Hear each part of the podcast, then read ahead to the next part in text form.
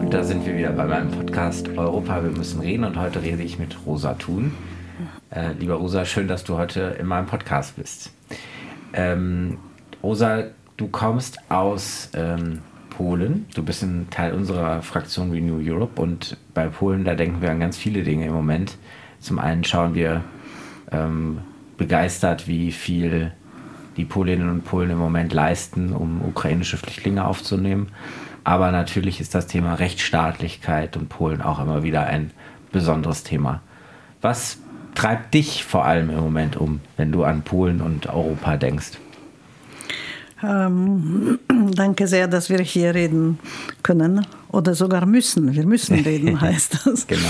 Und ehrlich gesagt, ich finde tatsächlich, dass wir reden müssen. Äh, und vielleicht gerade mm, zwischen Deutschland und Polen oder den Deutschen und den Polen müssen wir reden. Äh, es ist nie genug. Äh, ich bin immer wieder sehr beeindruckt oder erstaunt, wie wenig wir voneinander wissen. Ähm, mit, äh, unseren, mit unserer Nachbarschaft seit eh und je und mit der Geschichte, die manchmal fantastisch, manchmal furchtbar war, ähm, wie wenig Leute in Deutschland Polnisch sprechen, außer den Migranten, das heißt den Polen, die nach Deutschland gezogen sind, und wie wenig äh, Polen Deutsch sprechen, sehr viel mehr als, ähm, als Deutsche, die Polnisch können, und wie wenig wir voneinander wissen eben. Äh, das ist ähm, eine Herausforderung, die vor uns steht. Und mit dieser Regierung ähm, wissen wir alle, dass die Beziehungen besonders schwierig sind.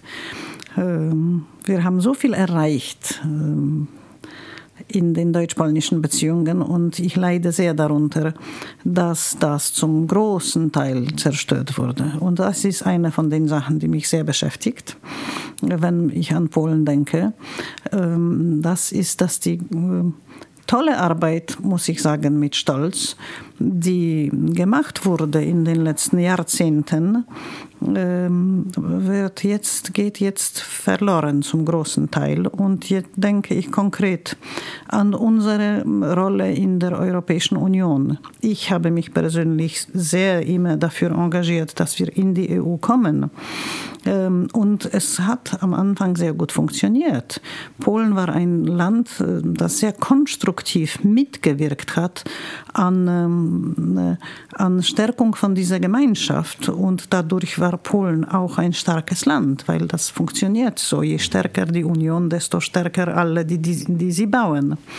Ähm, und das beschäftigt mich sehr dass heute diese Regierung es dazu bringt oder führt dazu, dass wir immer mehr marginalisiert sind in, in der EU und dass wir wenig beitragen. Ähm, das ist eine Sache. Die Rechtsstaatlichkeit ist das Haupt Hauptelement in der ganzen Situation. Wir müssen gemeinsame Werte, Gesetze, das äh, höchst respektieren. Und wenn ich die polnische Regierung kritisiere und auch äh, äh, das öffentlich tue, sowohl im Europäischen Parlament wie auch in Polen, dass, wir da, dass das inakzeptabel ist und dass das Konsequenzen hat, wenn man die gemeinsamen Werte und Gesetze nicht respektiert und zum Beispiel Gerichtsurteile vom Europäischen Gerichtshof nicht äh, einführt. Wie heißt das, umsetzt. Äh, das ist schädlich nicht, nicht nur für Polen, wenn das passiert, wenn das Dreiteilung der Mächte nicht funktioniert zum Beispiel, aber auch für ganz Europa. Und das beschäftigt mich sehr. Kein Land darf die ganze Union nicht schwächen, aber vor allem Länder, die das tun, schwächen sich selbst. Und das beschäftigt mich sehr, besonders in dieser Lage, wo wir direkt neben uns einen fürchterlichen Krieg haben, wo wir wirklich zusammenhalten müssen. Polen ist sehr geteilt heute. Es gibt einen Teil, das un, größ, Gott sei Dank so, eine größere Hälfte, wie man sagt. Die, die Mehrheit ähm, will ähm, äh, ist sehr gebunden an die EU, an die Europäische Union und will äh, in der EU sein. Aber natürlich haben wir eine Regierung, die sehr europaskeptisch ist. Mm, heute ist die ganze Situation anders, weil eben die, der Krieg direkt neben uns ist und die Welle von Flüchtlingen kommt hauptsächlich zu uns. Mhm. Ähm, aber trotzdem glaube ich wirklich, dass nichts äh, das, was uns in Europa vereint, das, nämlich eben die gemeinsamen Werte, nichts darf ähm, äh, eine Entschuldigung dafür sein, wenn man diese Werte zerstört, weil das zerstört die ganze Gemeinschaft. Zur Rechtsstaatlichkeit kommen wir, glaube ich, gleich auch nochmal ganz, ganz tief. Das ist ja ein Thema, was uns beide groß umtreibt. Aber ich will vielleicht nochmal kurz auf einen Aspekt eingehen. Du hast eben von der deutsch-polnischen ähm, Freundschaft oder den deutsch-polnischen Beziehungen gesprochen. Jetzt bist du, glaube ich, da eine besondere Expertin. Du hast ja auch in, in Deutschland ähm, gelebt. Erzähl mal vielleicht persönlich, was das für dich ähm, bedeutet und wie du das erlebt hast. Aber das war sehr lange her, als ich in Deutschland äh, ein paar Jahre gelebt habe. Äh, es war wirklich sehr lange her. Ähm, und ich glaube, seit damals hat sich erstens Deutschland sehr geändert, Europa, und wir ändern, verändern uns sehr schnell in diesen Zeiten. Wie das Parlament auch. Ich bin schon seit 2009 im Europäischen Parlament. Das hat sich sehr verändert. Äh, und Polen hat sich total verändert seit der Zeit. Ich war ähm, in Deutschland noch vor der Wende. Mhm. Und das Polen ist ein anderes Land heute total anders, ähm, sowohl wirtschaftlich wie auch ähm, ähm, kulturell zum großen Teil und ähm, politisch vor allem. Es, es, schaut anders aus. ähm, aber das, was mich ähm, heute eben zum Beispiel, als Beispiel möchte ich dieses geben, äh, wie Deutschland zu dem Krieg in Ukraine steht oder mindestens das Bild, das Deutschland hat, dieses eher vorsichtige und zurückhaltende ja. Ähm, und wie anders es in Polen ist und wie äh, keine Seite sich bemüht zu verstehen, warum das so ist oder ist nicht in der Lage zu verstehen, wie, warum das so ist, welche ähm, welche Sensibilität unsere beiden Länder haben und das verbunden ist mit der Vergangenheit. Mhm. Mit, ich spreche hier nicht nur von Wirtschaft, das natürlich auch, aber wie wir erzogen wurden, was wir für wichtiger und was wir für weniger wichtig empfinden, welche Narben es gibt in unserer Psychologie. Wir kennen uns zu wenig, ganz mhm. einfach. Und das muss sich dringend ändern. Das wird sehr schwierig mit der Regierung, die wir jetzt haben. Aber ich hoffe, dass wir die nächsten Wahlen, wir meine ich die Opposition, gewinnen und dass es wieder gehen wird in die Richtung, dass wir zusammen die Idee von Geremek, der war eben vor mir in der Renew Group, bei den Liberalen im Europäischen Parlament. Das war ein großer polnischer Politiker, der diesen Weiermeier-Dreieck aufgebaut hat. Und das hat eine sehr große Rolle damals gespielt und es muss weiterhin diese Rolle spielen. Ähm, wir müssen durch solche ähm, Klammer wie Weimar-Dreieck diesen Westen und Osten fester verbinden. Zusammenbringen. Ja, das ist unbedingt notwendig damit das nicht so ist, dass diese Länder, die nicht mehr neu sind, aber immer noch äh, so genannt werden, sich besser untereinander verstehen und der alte Westen ein bisschen besser.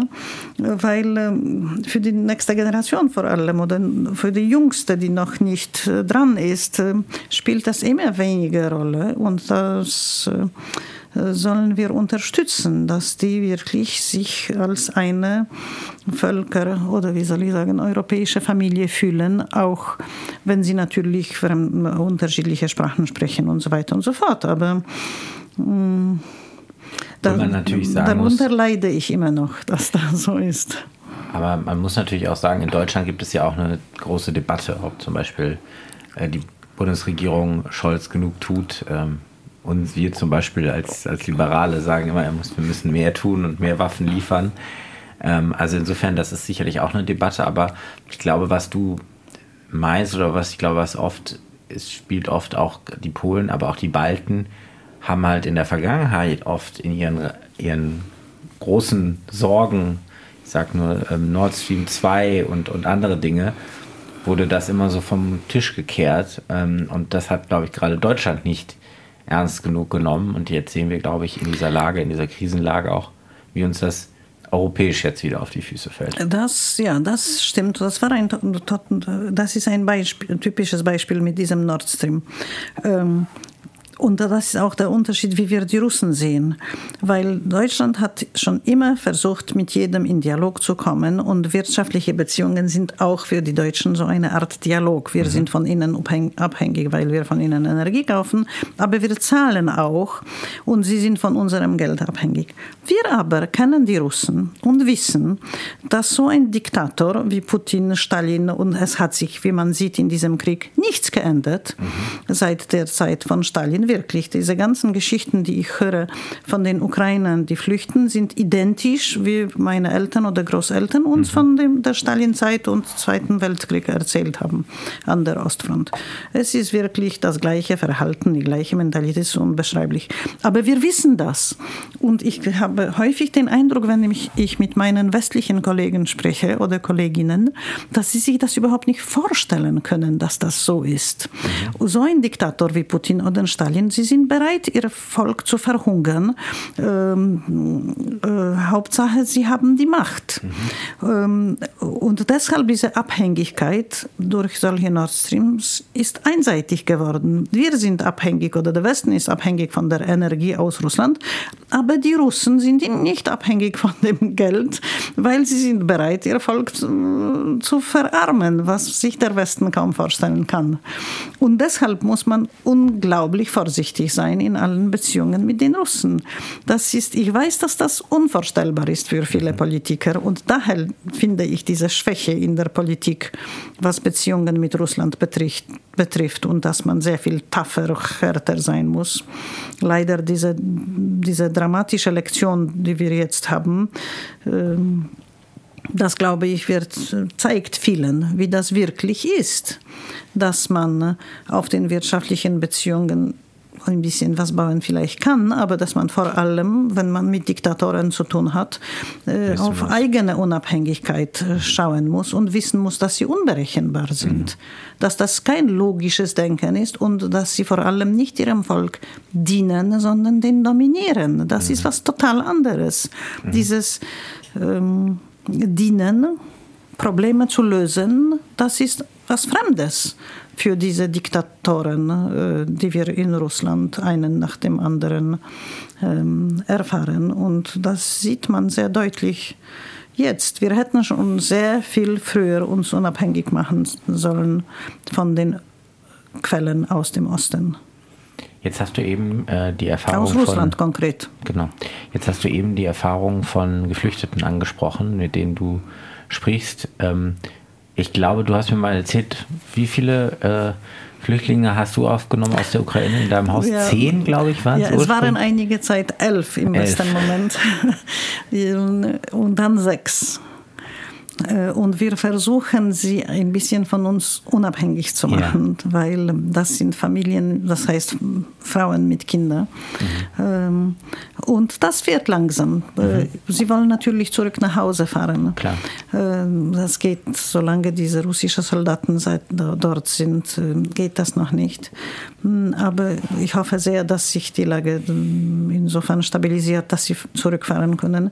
Aber sie wollen sich auch unabhängig machen überhaupt. Und das sind meistens Frauen, die, das heißt, Kinder gehen zur Schule und Kindergarten. Da ist, muss ich sagen, die lokale Verwaltung unglaublich hilfsbereit äh, aufgeschlossen, hilfsbereit und gut organisiert, weil sie eigentlich für alle Kinder, die in die Schule oder Kindergarten gehen wollen, Platz finden, helfen Essen, äh, organisieren das Essen für sie und sogar Sportkleider kaufen sie für sie und so weiter. Und wir sind wirklich keine sehr reiche Gesellschaft.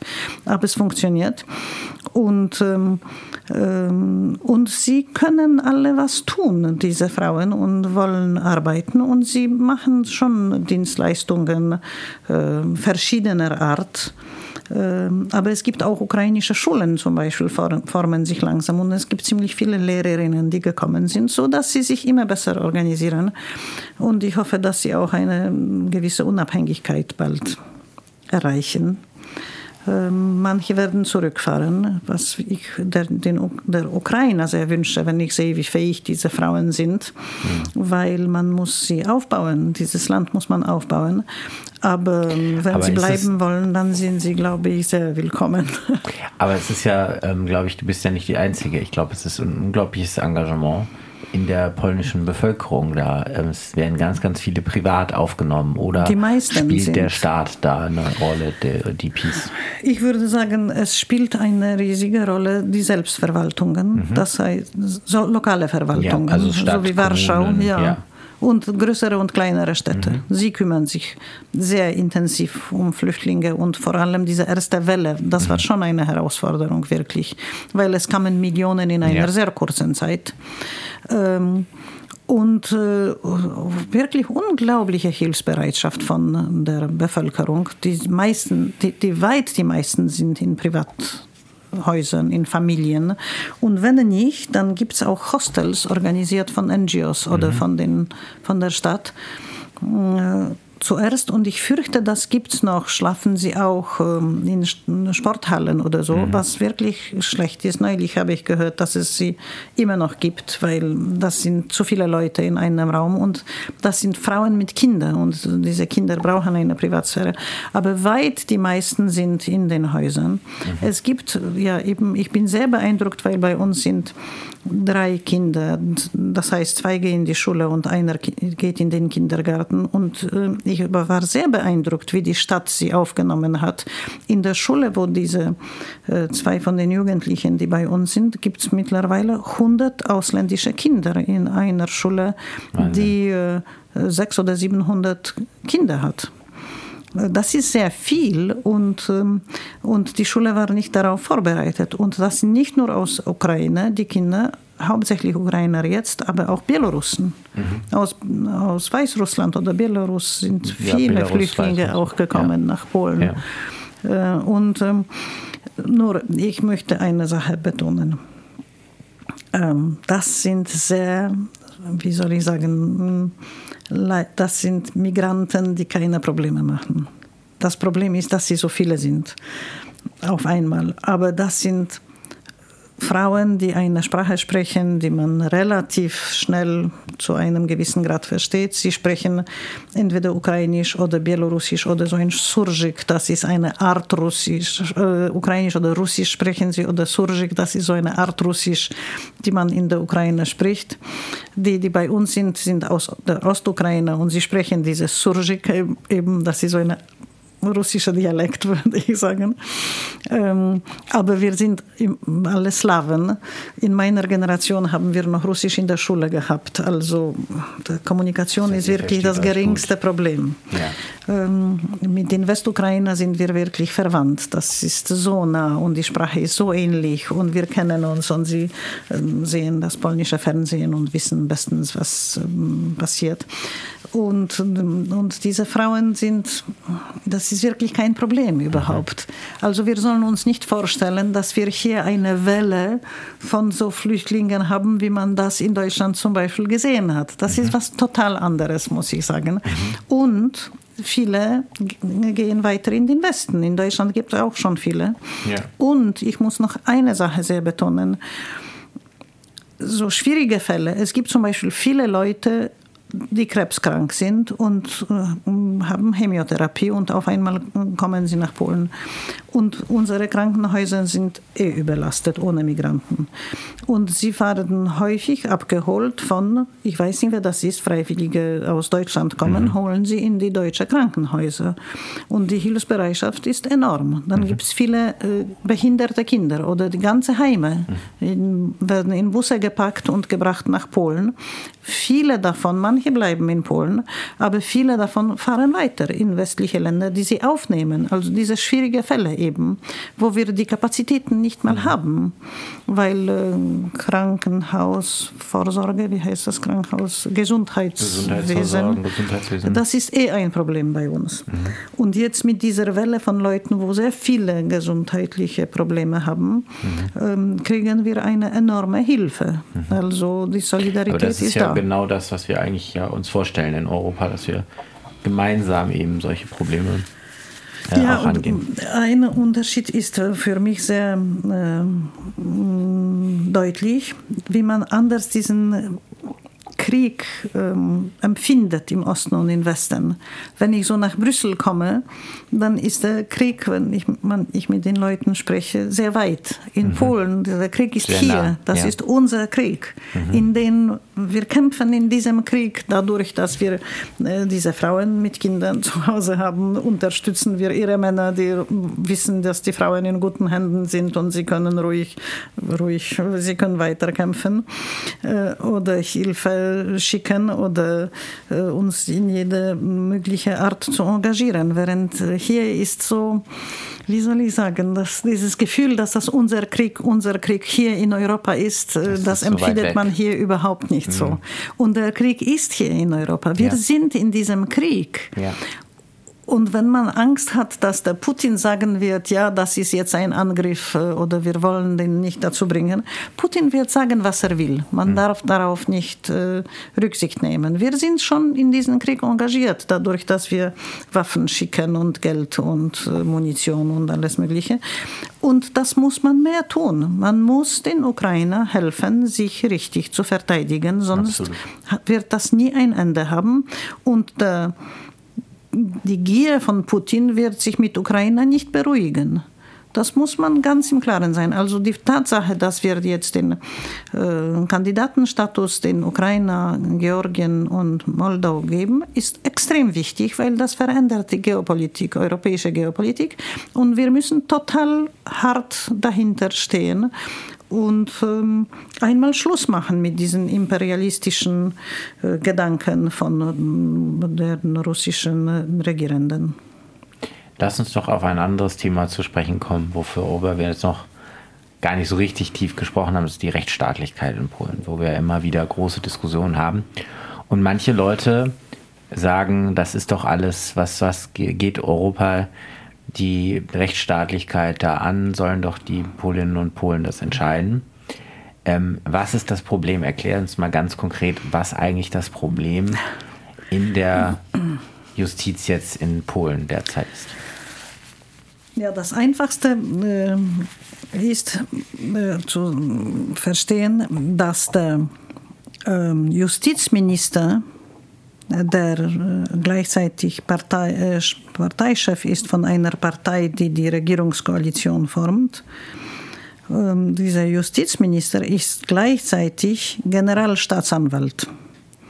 Und er hat also unter vollen Kontrolle die ganze Staatsanwaltschaft. Also das zeigt schon eine mhm. Lage, äh, die ähm, die, die Dreiteilung der, wie heißt das auf Deutsch? Gewaltenteilung, die die Gewaltenteilung hindert. Mhm. Ähm, zweitens, die Gesetze sind so gemacht, dass die absolute Mehrheit im Parlament und Unterschrift von Präsidenten eigentlich alles ändern können. Und mhm. dadurch, Verfassungstribunal ist illegal äh, gerufen worden. Die, mhm. Die, es gibt so ein neues, ein neues Verfassungstribunal, ein neues Gericht, ja. was einfach neu geschaffen worden neu ist. geschaffen und worden ist, der total, poli von der Regierung total politisch ist, ja. weil wir haben im, im Parlament die Mehrheit hat, die absolute Mehrheit hat die Regierungspartei und sie können jetzt wirklich die, ähm, die ganze Struktur der Justiz ändern, was sie auch prompt gemacht haben. Und äh, Verfassungstribunal ist besetzt von äh, Leuten, die mit dieser absoluten Mehrheit äh, Richter gewählt wurden vom Damit Parlament und der Präsident unterschreibt einfach alles, was der Parlament entscheidet. Damit wir das sozusagen vergleichen, in Deutschland oder in den USA wird das oberste Gericht auch von auch gewählt sozusagen, aber der Unterschied ist, da kommt eben immer nur ein, in den USA ist immer der Präsident, der kann den Vorschläge machen für den obersten Gerichtshof, aber nicht auf alle auf einmal.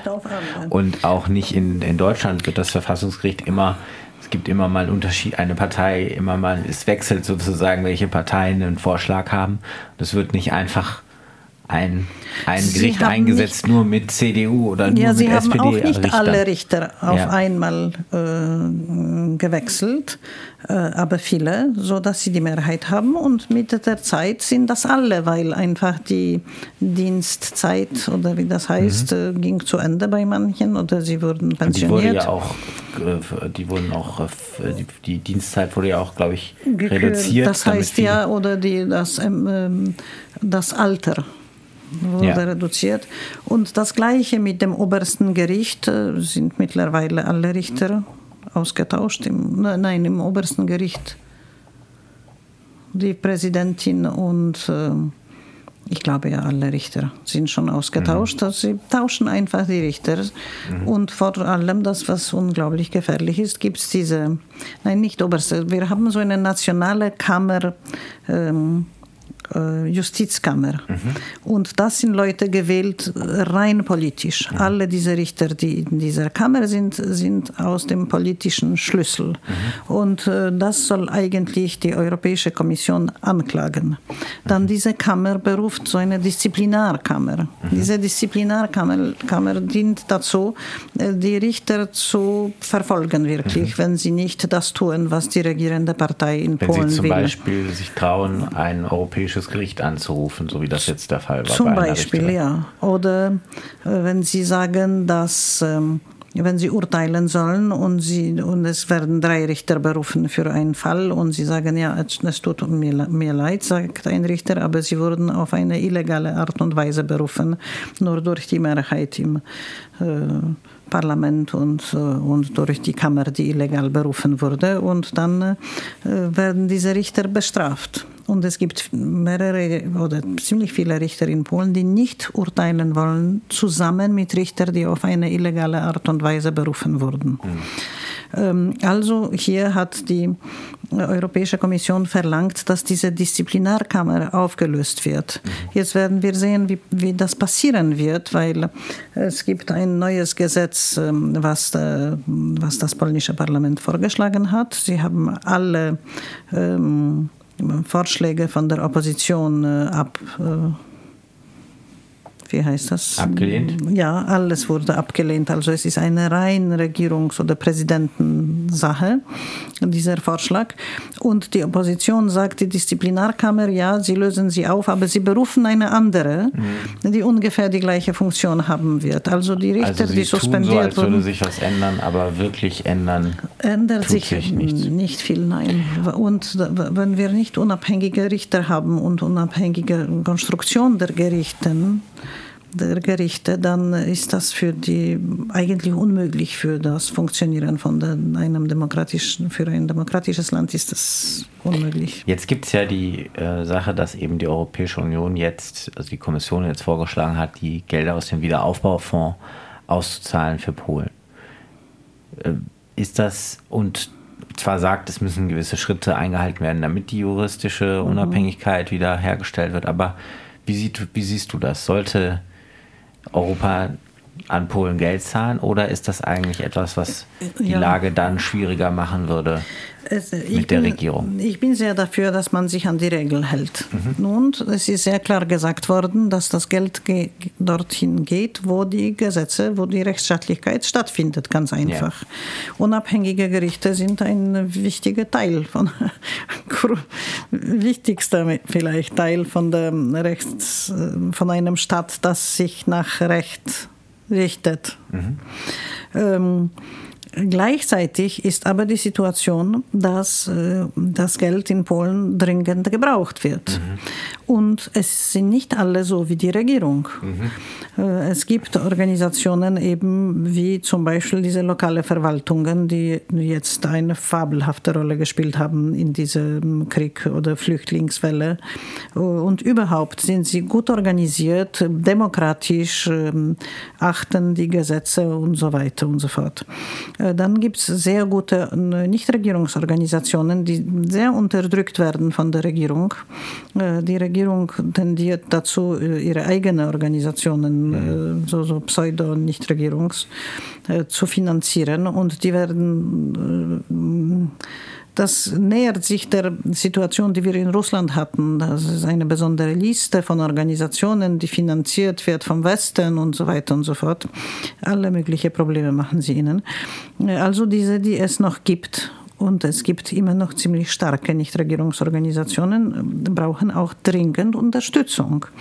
Wir haben jetzt eine finanzielle Krise galoppierende Inflation. Es reicht, geht schon an 50, 15 Prozent und die Prognosen sind sehr gefährlich, sehr negativ.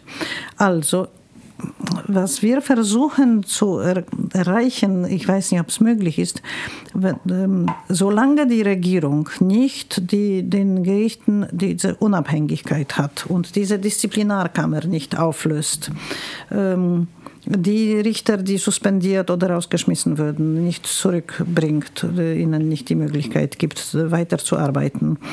Ähm, äh, kann man eigentlich nicht davon sprechen, dass die Kommission ähm, in die, die Hände für, in die Hände von dieser Regierung Geld auszahlen soll für die polnische Bevölkerung, aber das geht in die Hände von dieser Regierung. Ja. Nicht nur werden sie damit eine riesige Propaganda machen, aber auch wird das ein Zeichen von einer Anerkennung, dass es okay ist, mhm. die Demokratie kaputt zu machen, ja. weil das Gleiche geschieht mit den Medien und so weiter, nicht wahr? Ähm, aber vielleicht gibt es eine Möglichkeit und es gibt sehr viele verschiedene Möglichkeiten, wie man weiß, in der EU, das Geld direkt an die Leute zu leiten. Das heißt über zum Beispiel diese lokale Verwaltungen. Mhm. Die sind äh, wirklich gut organisiert. Manche sind sehr stark, äh, ähm, sehr gut vorbereitet für diese Funktion. Sie haben schon sehr viel europäisches, äh, die europäische Fonds gehen zum großen Teil an die, diese Entwicklungsgelder. Und man könnte das jetzt vielleicht auch machen. Die Kommission mhm. macht das nicht. Hm, das ist wahrscheinlich äh, in den Regeln so geschrieben, dass das über die Regierung laufen soll. Aber es gibt Ausnahmen zu jeder Sache. Und ich glaube, hier soll man das sehen, dass, ähm, dass, ähm, dass sich das Land weiterhin entwickelt und aus dieser Krise, die auch durch Covid verursacht wurde, teilweise durch Covid, ähm, und eben diese Flüchtlinge und Nähe an Ukraine und so weiter. Wir brauchen ein starkes Polen. Mhm. Und deshalb glaube ich, dass wir für sehr untypische Lösungen äh, kämpfen sollen. Ähm, und das wäre sehr von Nutzen. Deshalb habe ich keine Antwort, zahlen oder nicht auszahlen.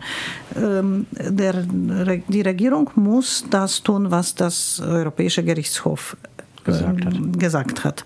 Aber es gibt Leute, die mit diesen Fonds zu Guten von nicht nur Polen, aber ganz Europa äh, umgehen, mit dem Fonds gut umgehen könnten. Und es ist für ganz Europa wichtig, dass dieses große Land wie Polen gut funktioniert. Ja.